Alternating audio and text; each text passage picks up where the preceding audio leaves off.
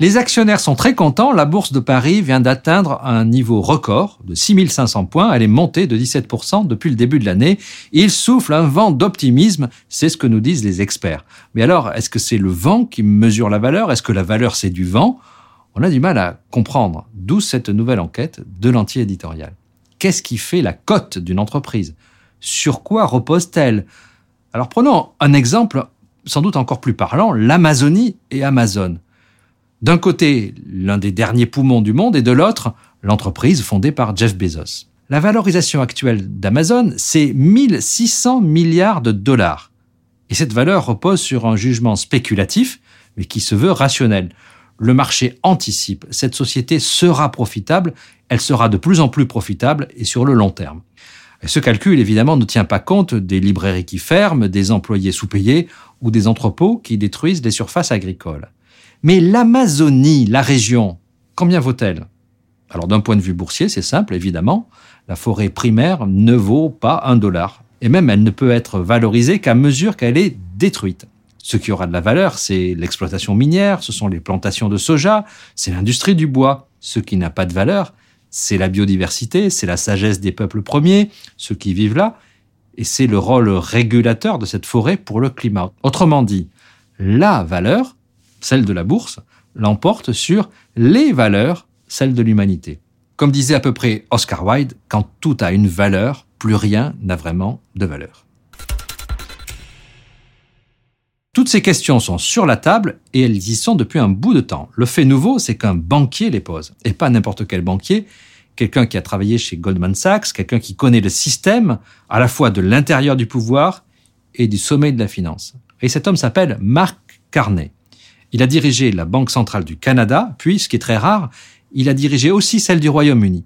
Et pendant ces années, il a donc été l'un des grands argentiers du G7, il a assisté à deux grandes crises, la crise financière de 2008 et la crise populiste, celle qui a conduit au Brexit. Certains médias anglo-saxons disent qu'il était alors le seul adulte dans la pièce. Aujourd'hui, Marc Carnet s'est converti, ou si vous préférez, il s'est reconverti, et il commence à proposer des solutions. Il est l'envoyé spécial de l'ONU pour le financement de l'action climatique. Il veut faire de l'économie un levier pour réparer ce que l'économie a fracassé. Values, le livre qu'il vient de publier, a suscité un vrai engouement de l'autre côté de la Manche et aussi en Amérique. Il n'est pas encore traduit, mais je me le suis procuré, pas sur Amazon, dans une vraie librairie, et je l'ai lu.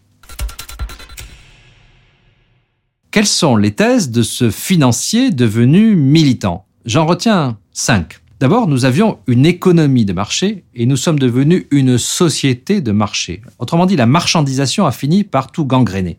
Je vais prendre un exemple, peut-être de façon un petit peu brutale, peut-être extrême. Autrefois, on s'occupait de notre grand-mère. Aujourd'hui, elle est confiée à un groupe d'EHPAD qui est coté en bourse. Éventuellement, d'ailleurs, celui-ci vous interdit de la voir en raison du Covid et peut-être, hélas, il vous livre son corps dans un sac hermétiquement clos.